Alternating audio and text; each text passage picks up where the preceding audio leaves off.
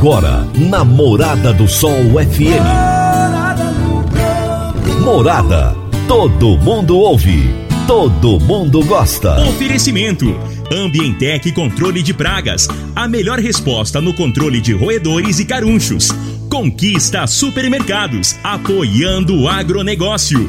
Forte Aviação Agrícola, qualidade de verdade. Sicoob Empresarial, há 13 anos ao lado do cooperado. Rocha Imóveis, há mais de 20 anos responsável pelos mais relevantes loteamentos de Rio Verde. Divino Ronaldo, a voz do campo.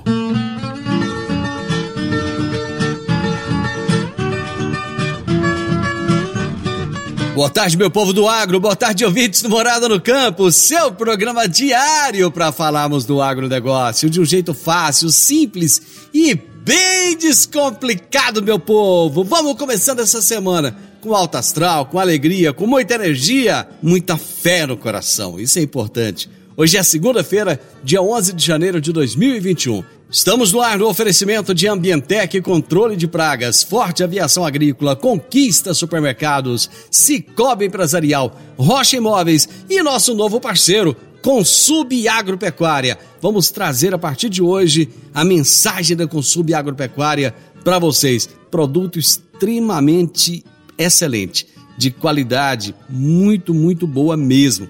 Vocês vão saber daqui a pouquinho, tá bom? E o meu entrevistado de hoje será Rodrigo Lopes Ferreira, engenheiro agrônomo, com mestrado em produção vegetal, e o tema da nossa entrevista será manejo e prevenção da ferrugem asiática. E eu vou trazer agora as notícias agrícolas. Se tem notícia, você fica sabendo no Morada no Campo. Morada FM.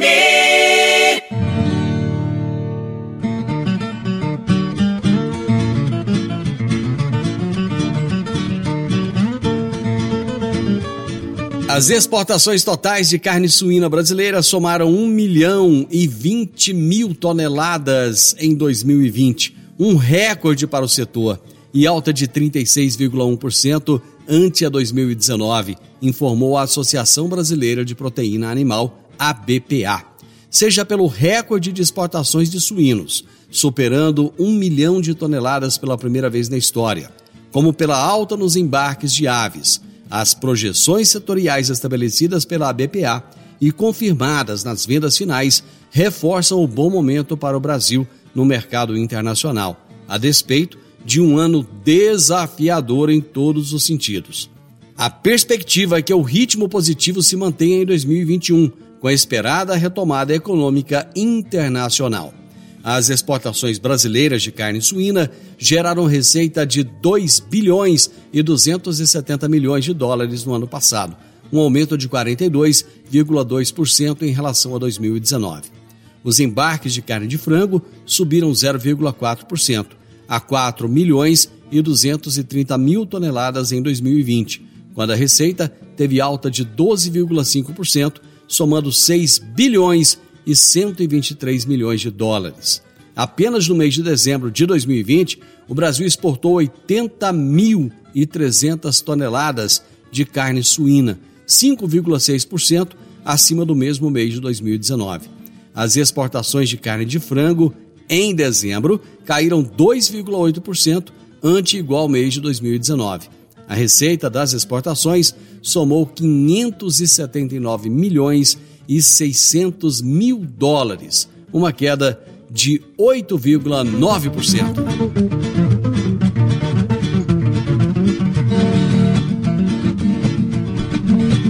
Um levantamento divulgado pelo Centro de Estudos Avançados em Economia Aplicada, CEPEA, mostra o desempenho dos empregos no agronegócio no terceiro trimestre de 2020. A população ocupada no agronegócio cresceu 1,3%. Frente ao trimestre anterior, o que representa um aumento de 217 mil pessoas, totalizando 16 milhões e 940 mil pessoas empregadas no setor. Na mesma comparação, o número de ocupados no Brasil foi em sentido contrário, com diminuição de 1,06% ou mais de 883 mil pessoas. Os pesquisadores destacam que esse desempenho mostra uma recuperação do mercado de trabalho do agro após o período mais crítico da pandemia. Com isso, a participação do agronegócio no mercado de trabalho brasileiro alcançou 20,55% no terceiro trimestre de 2020. Na comparação com o terceiro trimestre de 2019, houve um recuo de 7,58%, o equivalente a 1.390.000 pessoas, sendo essa diminuição a mais expressiva na comparação entre terceiros trimestres desde o início da série histórica do CEPEA em 2012.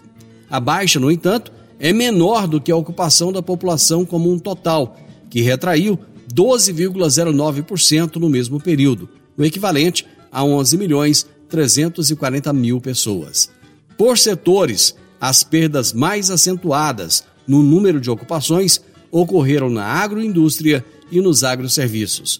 Os pesquisadores acreditam que essas perdas estejam, em partes, relacionadas à crise da Covid-19. E para mais informações do agronegócio, acesse www.portalplantar.com.br. Toda segunda-feira, o engenheiro agrônomo Henrique Antônio de Moraes nos fala sobre mitos e fatos do agronegócio. Boa tarde, Divino Ronaldo. Boa tarde a todos os ouvintes da Rádio Morada do Sol.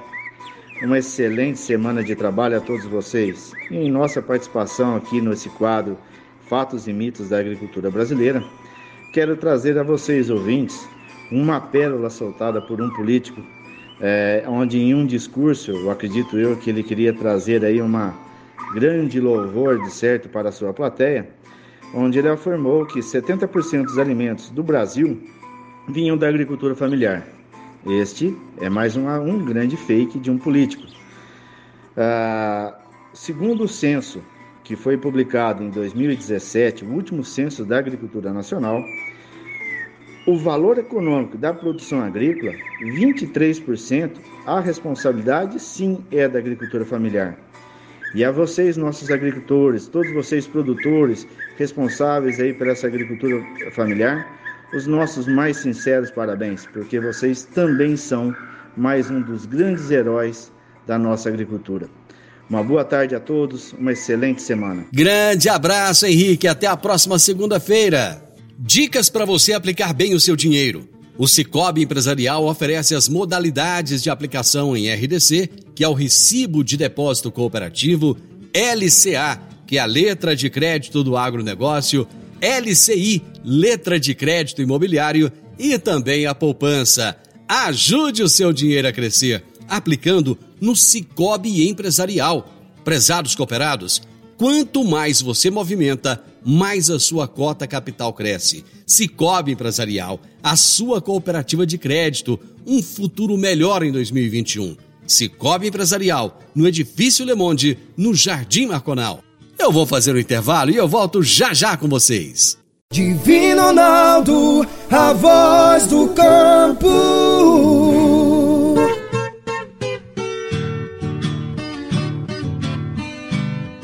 Adquirir um imóvel, seja um lote, casa ou apartamento, é a realização de um sonho.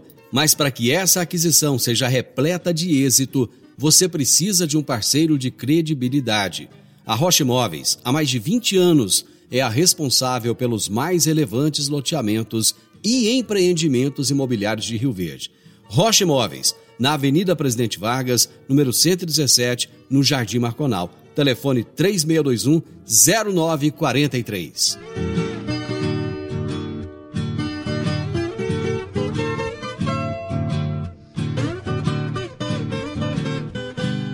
Morada no Campo. Entrevista. O meu entrevistado de hoje será Rodrigo Lopes Ferreira, que é engenheiro agrônomo com mestrado em produção vegetal. E o tema da nossa entrevista será manejo e prevenção da ferrugem asiática. Rodrigo, muito obrigado pela sua participação conosco aqui. Muito obrigado por aceitar o nosso convite. Divino, boa tarde. É uma satisfação estar participando do programa.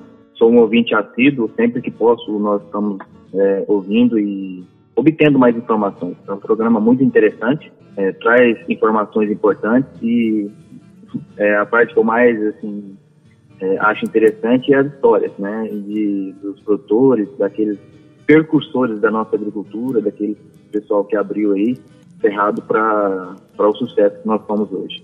Grande abraço, obrigado aí pelo convite, por poder participar e estar interagindo com vocês aí. É um prazer ter você aqui, com certeza essa é a primeira de várias outras vezes que você estará conosco. Rodrigo, antes de nós falarmos da Ferrugem, vamos falar um pouco de você. Você é aqui mesmo de Rio Verde?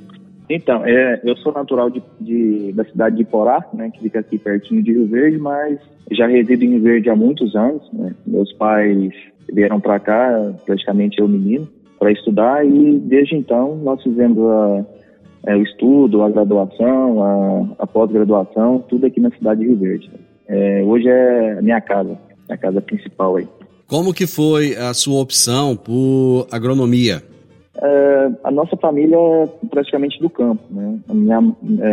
Tem meu pai que é trabalhador rural, minha mãe também é do campo, então tá no DNA o campo.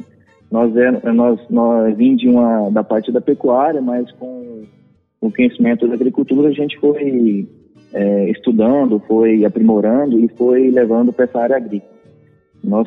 Eu estou aí já na área agrícola desde 2009, quando me formei, 2008, quando comecei na empresa que estou hoje, que é a Checagro Rural, como consultor rural.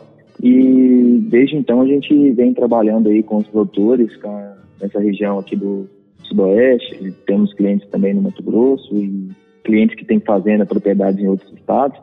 Então nós estamos aí como consultor, procurando aprender e contribuindo aí um pouquinho aí com a nossa agricultura.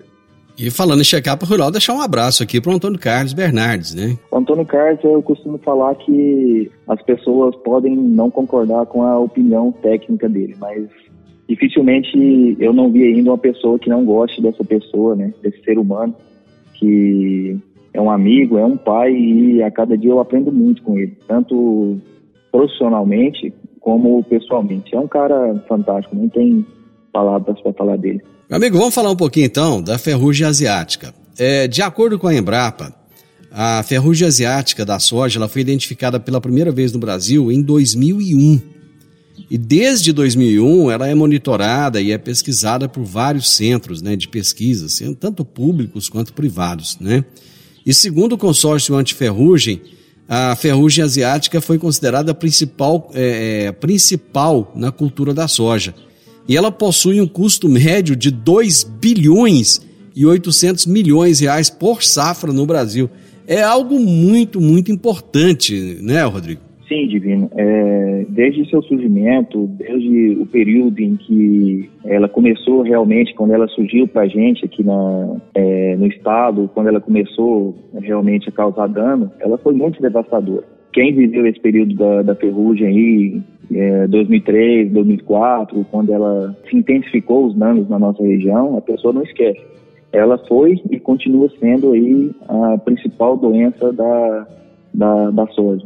Tanto tendo em vista os números que você mencionou, do investimento que é feito, um estudo em cima dessa doença, e realmente é preocupante. O que a gente tinha de produtos com novos e com eficiência para essa doença, ainda gera cuidado para a gente.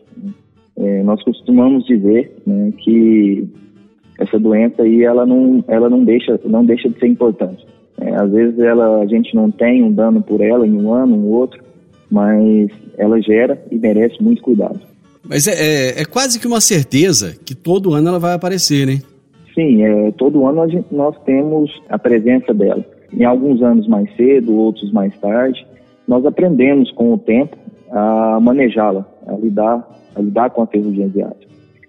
Algumas atitudes foram extremamente importantes para que a gente conseguisse fazer esse manejo. O vazio sanitário eu considero uma das principais ferramentas de manejo que possibilitou que nós conseguíssemos, né, que nós conseguimos manter com viabilidade a cultura da soja. Se não fosse... Existem outras, né, outras ferramentas de manejo também, né, que a gente tem que elencar, mas eu considero essa ferramenta, esse manejo vazio sanitário de extrema importância. Acredito que se não tivéssemos instituído isso aí na nossa região, os danos seriam maiores, ainda muito, muito maiores. Muitas pessoas questionam a eficácia do vazio sanitário e a sua necessidade ainda hoje. Tanto é que vira e mexe, todos os anos, existe aquela, digamos assim, briga para se antecipar o plantio, né, ao término aí do vazio sanitário.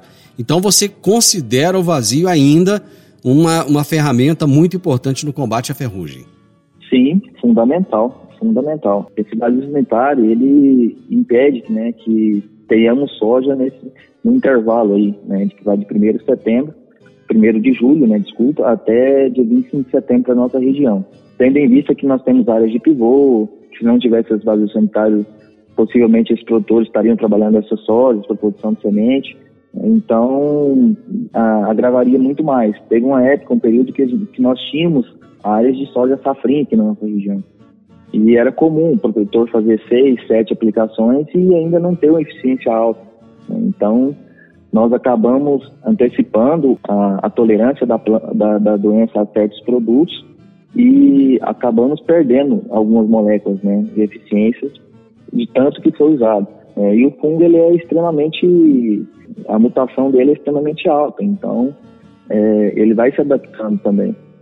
Se a gente observar o que nós tínhamos de eficiência dos produtos em anos anteriores, quando começou a ter a avaliação desses produtos, a eficiência era mais alta. Hoje, mesmo os produtos novos, produtos nobres, que eu considero que nós temos hoje no mercado, eles não dão eficiência maior que 70%, 80%. É de preocupar, sim. O vazio sanitário e continua sendo um manejo de extrema importância aí para manejar a ferrugem asiática. Com o vazio sanitário, a quantidade de aplicações diminuiu? O vazio sanitário, ele possibilita,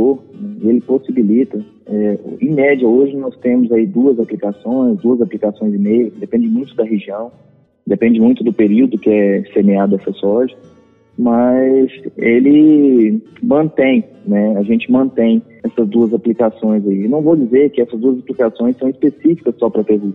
Se pensarmos em ferrugem hoje, grande parte das nossas áreas vão passar sem ter aí dano provocado pela ferrugem.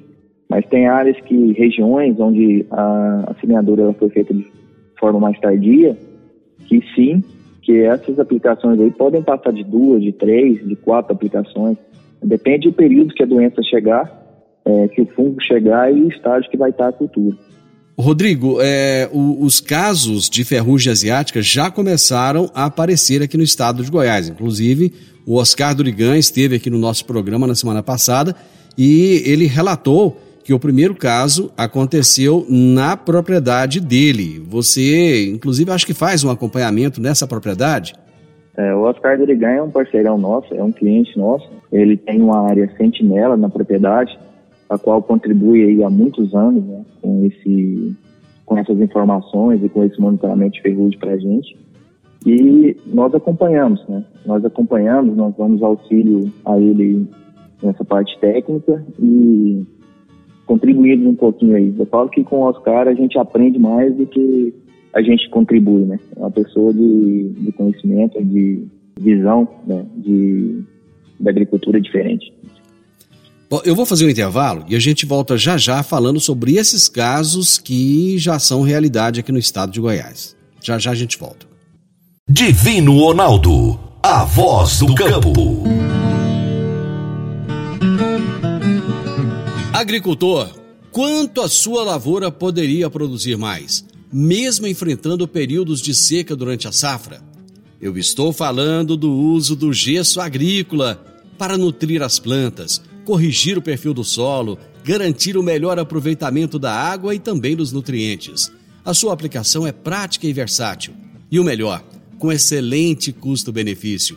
Utilize gesso agrícola da Consub Agropecuária e tenha mais segurança na sua safra. Entre em contato com a Consub pelo telefone 34 33 34 7800.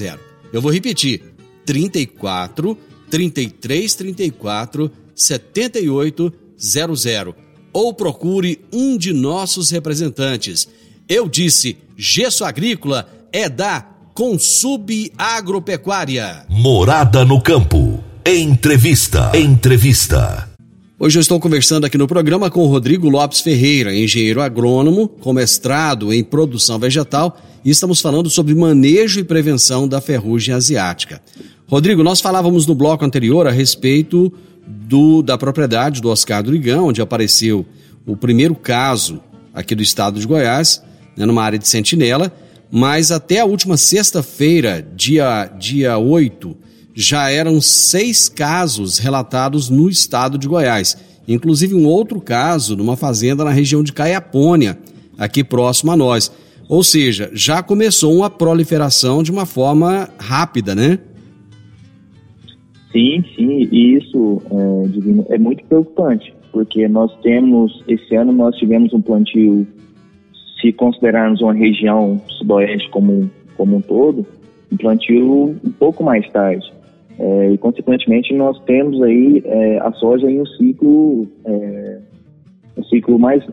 cedo, ou ela está mais nova nesse momento.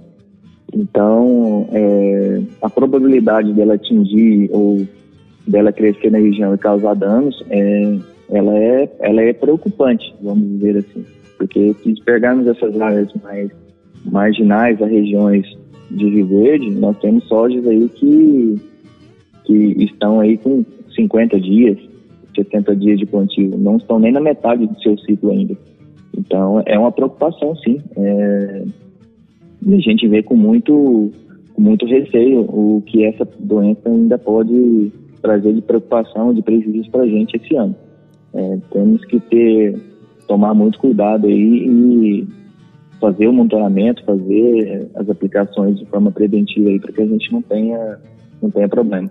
Se nós formos comparar, se pegarmos um histórico dos anos anteriores, a quantidade de casos que nós temos até o momento, comparado a outros anos, como é que está?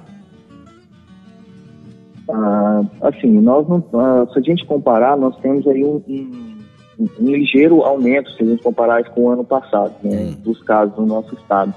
Mas vejo como maior preocupação o estágio em que está a soja. O ano passado nós tivemos aí um veranico inicial também, mas quando nós começamos o plantio se estendeu de forma muito rápida, então nós tivemos um plantio muito rápido. Esse ano o plantio ele prolongou um pouco mais, tendo em vista que tem algumas regiões próximas a nós que o pessoal terminou de fazer o plantio agora em dezembro, meados de dezembro. Então essas situações é que preocupam um pouco mais. Onde nós estamos já com a soja no seu ciclo reprodutivo, de enchimento de grão para o final, a preocupação ela é menor, mas essas situações aí de áreas que nós temos, de áreas mais novas, elas sim geram uma maior preocupação. Aí sim tem que tomar um pouco mais de cuidado. Se compararmos com o ano passado, a diferença dos focos, o ano passado ela chegou um pouco mais tarde, né? Chegou já no mês de janeiro, né, do ano de 2020.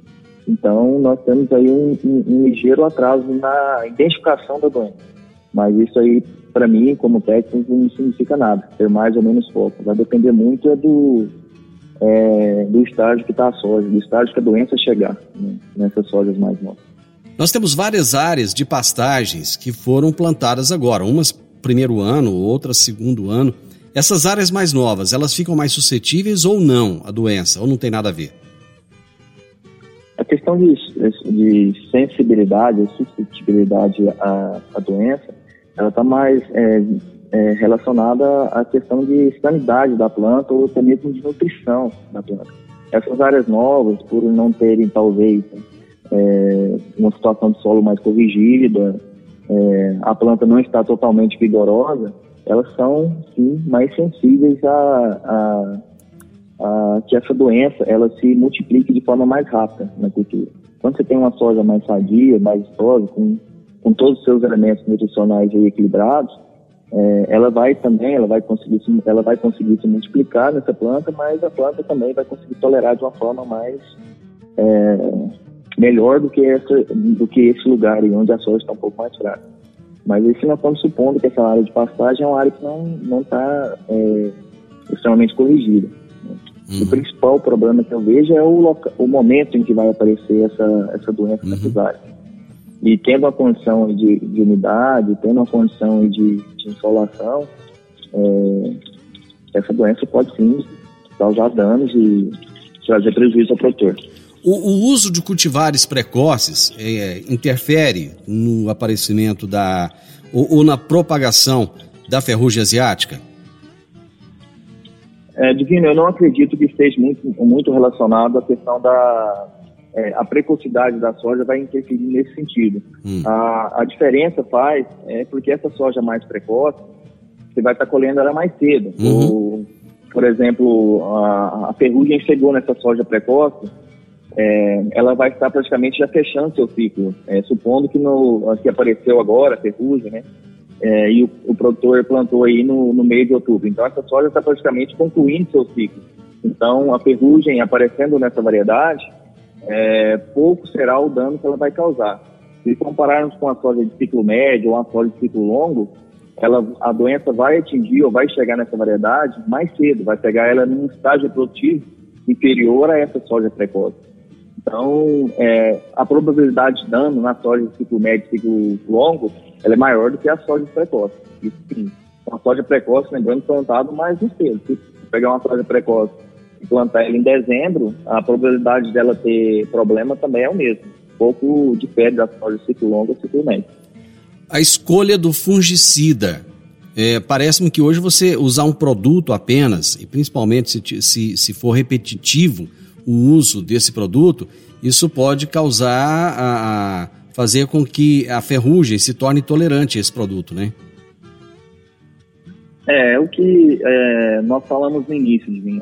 Quando a ferrugem ela surgiu, nós tínhamos uma eficiência de controle dos produtos que havia naquele momento extremamente alta, controle em torno de 90%, acima de 90%. E hoje esses mesmos produtos, eles não entregam aí 40%, 50% de eficiência de controle. O fungo ele foi se adaptando e foi ocorrendo mutações e a geração que foi sucedendo nesse período foi gerando um fungo mais tolerante, um fungo mais capaz de suportar esse produto. Hoje, trabalhar com um grupo químico só, tecnicamente, dá um tiro no pé. Então, o que nós temos hoje que tem maior eficiência? Tem os produtos novos que estão aí no mercado, que estão vindo, tem alguns que vão vir ainda para o mercado, que a pesquisa está terminando, está desenvolvendo ainda. Mas mesmo esses produtos que a gente observa no consórcio anti-ferrugem, mesmo esses produtos que estão para vir, a eficiência não é a eficiência que nós tínhamos antes. Nós estamos falando de eficiência de 80%, 70%. Isso então, para os produtos que ainda estão por vir. Para os produtos que estão por vir, né? Então, os que estão no consórcio anti-ferrugem, o que foi apresentado ano passado, né? Então, nós não temos aí uma perspectiva boa para produtos isolados. O que acontece é a associação de grupos químicos, a utilização de produtos protetores, de fungicidas protetores, e assim a combinação deles vão se proporcionar uma eficiência melhor no controle desse fungo. E lembrando, a ação preventiva, a aplicação preventiva, ela sempre gera melhores resultados. Sempre nos gerar melhores resultados se compararmos aí com as aplicações fora do período ou aplicações tardias. Ou seja, ficar aguardando, então, para ver se vai aparecer ou não, pode ser um chute no pé.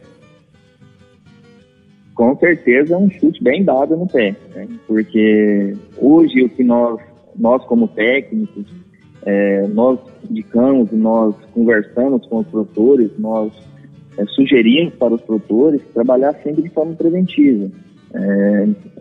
Esse ano não apareceu ferrugem, o custo da soja está um custo alto, vamos tentar encontrar nesse sentido. A gente costuma sempre lembrar, a ferrugem não é uma doença que a gente pode trabalhar no talvez. Eu não posso esperar ela aparecer para, de repente, fazer uma aplicação. É melhor que ela apareça já com a soja protegida, já com o produto na planta. Né? Se ela for porventura aparecer, a gente espera que não apareça, né? Mas se ela realmente aparecer, a soja já esteja protegida. Aí a capacidade de provocar dano reduz.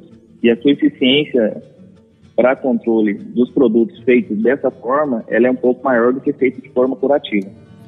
não pode passar pela cabeça do produtor aquela ideia de que ele estaria jogando dinheiro fora se ele coloca o produto ali antes de aparecer a ferrugem?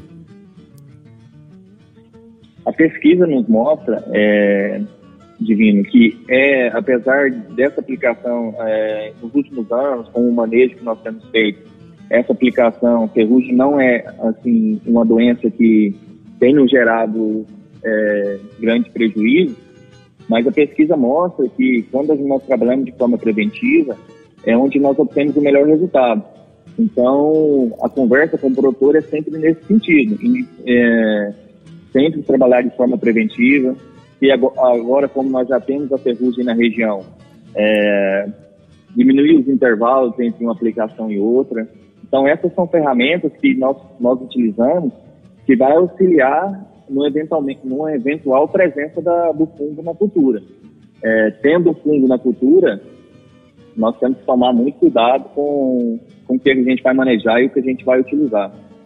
Hoje não dá para ser, pelos valores que você mencionou, por tudo que se gasta em pesquisa com relação à ferrugem. A ferrugem não é uma doença que se brinca, né? E que a gente pode jogar na dúvida, não vai aparecer, não vamos fazer, vamos esperar aparecer.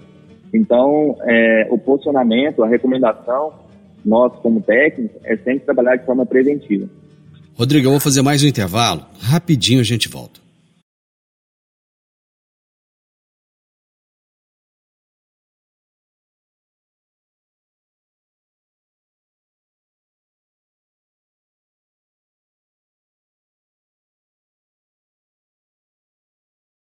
Divino Ronaldo, a voz do campo.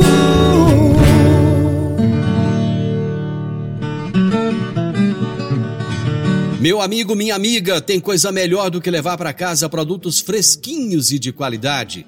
O Conquista Supermercados apoia o agro e oferece aos seus clientes produtos selecionados, direto do campo, como carnes, hortifrutis e uma seção completa de queijos e vinhos, para deixar a sua mesa ainda mais bonita e saudável.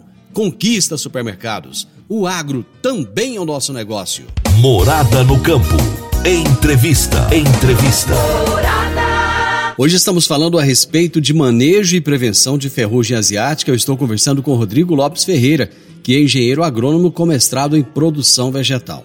Rodrigo, você já trouxe aqui uma série de ações de prevenção que devem ser tomadas pelo produtor para evitar que tenha prejuízo com a ferrugem asiática. Eu gostaria que a gente fizesse o seguinte, aproveitasse esse último bloco agora para trazer recomendações. Você vai dar uma consulta gratuita agora para os produtores que estão nos ouvindo. Então vamos começar dizendo o seguinte, o que eles devem fazer para prevenir a ferrugem asiática? E depois nós vamos falar como é que ele vai manejar isso. Vamos começar com a prevenção, então? Tem alguns pontos que você já trouxe e com certeza ainda tem outros que você tem a dizer para esses produtores. Com certeza, Divino, com certeza. A forma preventiva, eu como técnico, na minha opinião, eu considero como uma forma de se obter melhores resultados. Então, uma dessas medidas preventivas que nós precisamos tomar é o vazio sanitário, né? A época de plantio ela interfere muito também no nosso possível manejo para essa doença. Voltando no vazio sanitário, não basta apenas não plantar naquele período, mas tem que se cuidar para que a área fique limpa, né? Sim, nós temos um vazio sanitário, como eu já mencionei, no nosso estado, que vai do dia 1º de julho ao dia 25 de setembro. Dentro desse período, nós não podemos ter na cultura da soja, os pés de soja dentro das nossas áreas. Ou seja, nós precisamos eliminar essa soja antes desse período. Como nós temos um volume muito grande de milho e safrinha na nossa região, acaba que esse manejo feito para a cultura do milho já representa uma grande diminuição dessa soja tigera. Para aquelas áreas que nós não temos o milho safrinha, é de fundamental importância, é de extrema importância manejar essas plantas tiguera para que elas não fiquem ali multiplicando a doença e não façam a ponte aí de um ano para o outro aí, da ferrugem para a cultura da soja. Lembrando que essa planta que ficar ali depois, nesse período, ela deixa de ser cultura e passa a ser praga, né? Essa soja ela vira uma praga que vai ficar com a doença ali alojada para poder depois atacar o milho. Sim, quando nós não temos a soja como uma cultura principal ou a cultura objetivo, ela passa a ser a erva daninha da situação. Como o milho é dentro da cultura da soja, a soja também se torna dentro da cultura do milho ou dentro de qualquer outra cultura que não seja a cultura principal.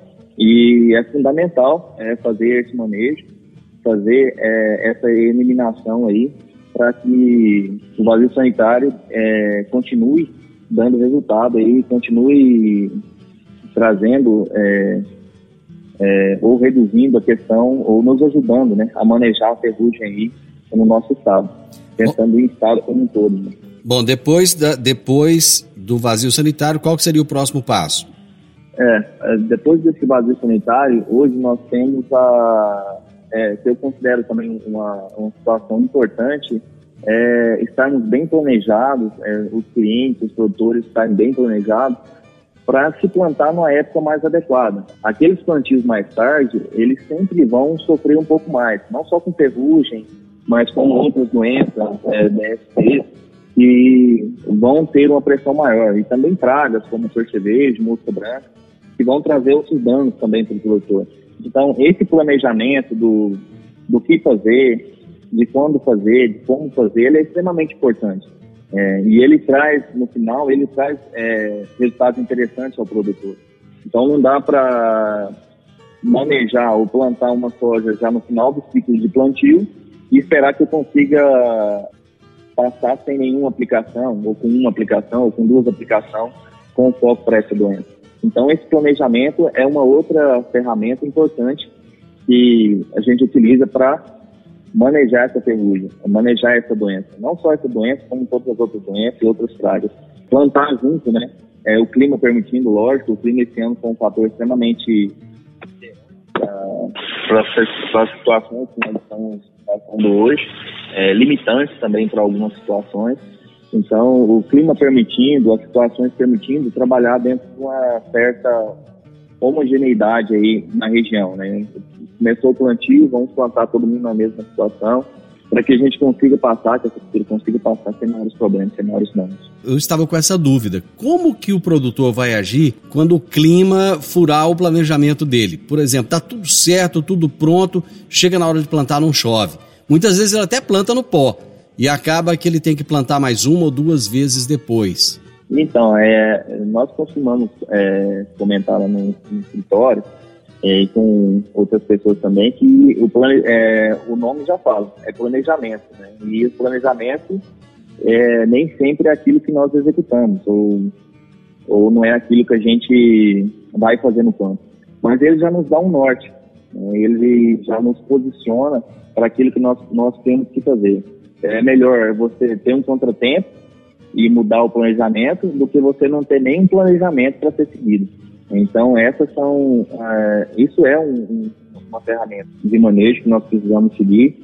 Né? Então, é somente mais uma ferramenta aí que a gente utiliza. Agora, a questão do clima é extremamente complicada, é muito difícil. Nós estamos planejados e organizados para fazer uma certa ação, o clima muda tudo. Mas é adequação do planejamento. É adequação do planejamento para aquilo que a gente encontra no campo. A gente sabe que o clima a gente não controla. Bom, o produtor já fez o seu dever de casa, já fez o vazio sanitário direitinho, já fez o planejamento. E o próximo passo, qual é? Dentro desse próximo passo que já vai entrar em como manejar a cultura, de quais produtos a gente deve posicionar e quando posicionar, o planejamento ele já nos traz para certas situações. Hoje o produtor tem uma cultura de ciclo médio, por exemplo. Não, eu tenho planejado fazer duas aplicações específicas para ferrugem ou para DSTs, eu vou fazer uma associação de alguns produtos, eu vou ter um certo intervalo de aplicação, então isso tudo parte de um planejamento. de uma conversa prévia com o produtor, daquela leitura dos resultados de pesquisa que os professores, que os doutores, que as instituições de pesquisa nos fornecem de produtos que têm melhor eficiência. Então, nessa programação, nós já vamos posicionar, nós já vamos direcionar o produtor para esse planejamento, para aquilo que a gente vai executar. Aí, lógico, tem as condições ou situações que alteram um pouco esse planejamento, mas o produtor já está com aquilo que foi planejado. Por exemplo, aqui na área do Oscar, o fato de ter aparecido a ferrugem na área dele não alterou a programação dele, porque ele já tinha essa preocupação e tem essa preocupação com a ferrugem. Então, quando a gente sempre está conversando e vai sugerir produtos, os produtos são aqueles que têm a eficiência melhor e são aqueles direcionados já para essa situação. Então, aparecer ferrugem para esse cliente ou para outro cliente que está planejado, tem esse planejamento, vai gerar um pouco de cuidado. Talvez algumas medidas de redução de intervalo de aplicação, mais cautela, monitoramento, que eu considero uma ferramenta fundamental, monitoramento. Está no campo, está observando, está vendo o que está acontecendo, está coletando folha, está levando para o sindicato, que faz um trabalho excelente aí há algum tempo. Então, isso aí, esse monitoramento e essa leitura, ela é fundamental. Então, não vai pegar o produtor de surpresa. Então, eu não tive que correr atrás para comprar produtos, eu não tive que mudar minhas ações por isso, porque nós já estamos programados e planejados para essas situações. Agora é monitoramento e seguir aí ao ciclo normal e torcer para que o clima nos permita uma boa colheita e nos continue favorecendo. Você acha que haverá muita perda esse ano em função desse atraso do plantio e até mesmo em função das chuvas que estão escassas? Então, Divino, eu estava passando hoje na região aqui do Montividiu e observando essa questão. As chuvas estão muito regionalizadas, ou regionalizadas não, estão muito, não está pulando nem a cerca, né? O cliente às vezes tem um talhão ali dentro da propriedade que está chovendo super bem e outro talhão equidistante desse está sofrendo com a falta de chuva. Então a chuva esse ano... Ela está muito localizada. Ela é exatamente essa palavra, ela está muito localizada. Então nós vamos ter resultados muito positivos, como o vizinho talvez não vá ter o mesmo resultado positivo. Como eu havia comentado, estava passando aqui na região do Montividiu hoje e vi soja morrendo por falta de chuva e em outras regiões chovendo super bem. Isso está sendo muito comum de ver esse ano. Então, a gente escuta muitas previsões, olha muitas previsões de clima, muito não está acontecendo das previsões, ou não está caindo em certo lugar, está caindo em outro. Então o ano passado, final do ano passado, foi um ano muito complicado de chuva. Se a gente observar os históricos aí, nós temos um volume hídrico muito abaixo do que foi nos outros anos. Então essa chuva, eu acredito que ela vai vir em algum momento, né? Se a gente comparar os históricos aí, a chuva sempre cai, sempre está mais ou menos dentro de um patamar aí de chuva no ano. Então essa chuva vai chegar a algum momento. Pode ser que nós tenhamos um período chuvoso de fevereiro, de março, muito maior do que a gente teve nos outros anos, mas isso aí é um achismo, né? Então é difícil falar nisso agora, mas o regime hídrico ainda está muito abaixo do que a gente espera, né? Que a gente esperava. Pode ser que ela venha no momento em que o produtor não vai precisar dela, né? Momento que ele vai ter que colher e que ele vai precisar que o clima esteja adequado para iniciar essa colheita. Chuva, eu falo que o produtor sempre ele necessita, né? Mas se tivesse como vir certinho, assim, calendarizado, seria o mundo ideal, né? Mas a gente lida com o que a gente encontra. Então, vamos ver o que nos espera para frente aí. A agricultura, ela é muito dinâmica. Então, vamos ver o que a gente vai encontrar aí pela frente. Mas eu acredito, como você tinha perguntado, eu acredito aí numa produção muito desigual. Nós vamos ter áreas que vai produzir bem e vamos ter áreas que vai produzir extremamente abaixo aí. É difícil falar se nós vamos ter um resultado menor do que o ano passado, mas vamos esperar aí, ainda está cedo ainda para ver isso aí.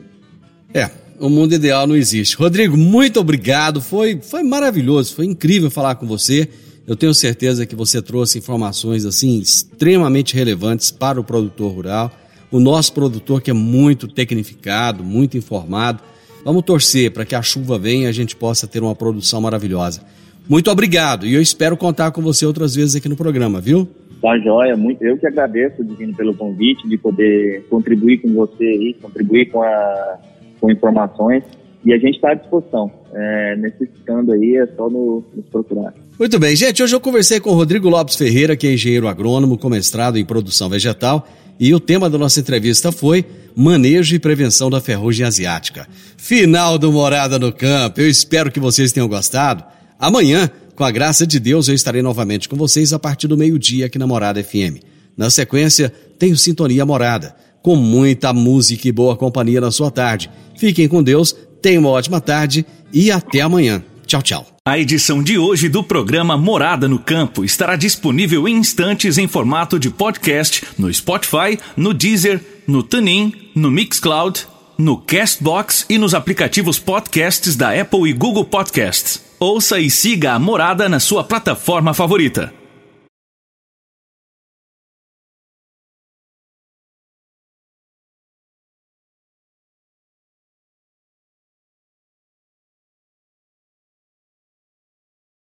Você ouviu pela Morada do Sol FM. Morada, todo mundo ouve, todo mundo gosta. Oferecimento: Ambientec Controle de Pragas, a melhor resposta no controle de roedores e carunchos. Conquista Supermercados, apoiando o agronegócio. Forte Aviação Agrícola, qualidade de verdade. Sicoob Empresarial, há 13 anos ao lado do cooperado. Rocha Imóveis, há mais de 20 anos responsável pelos mais relevantes loteamentos de Rio Verde.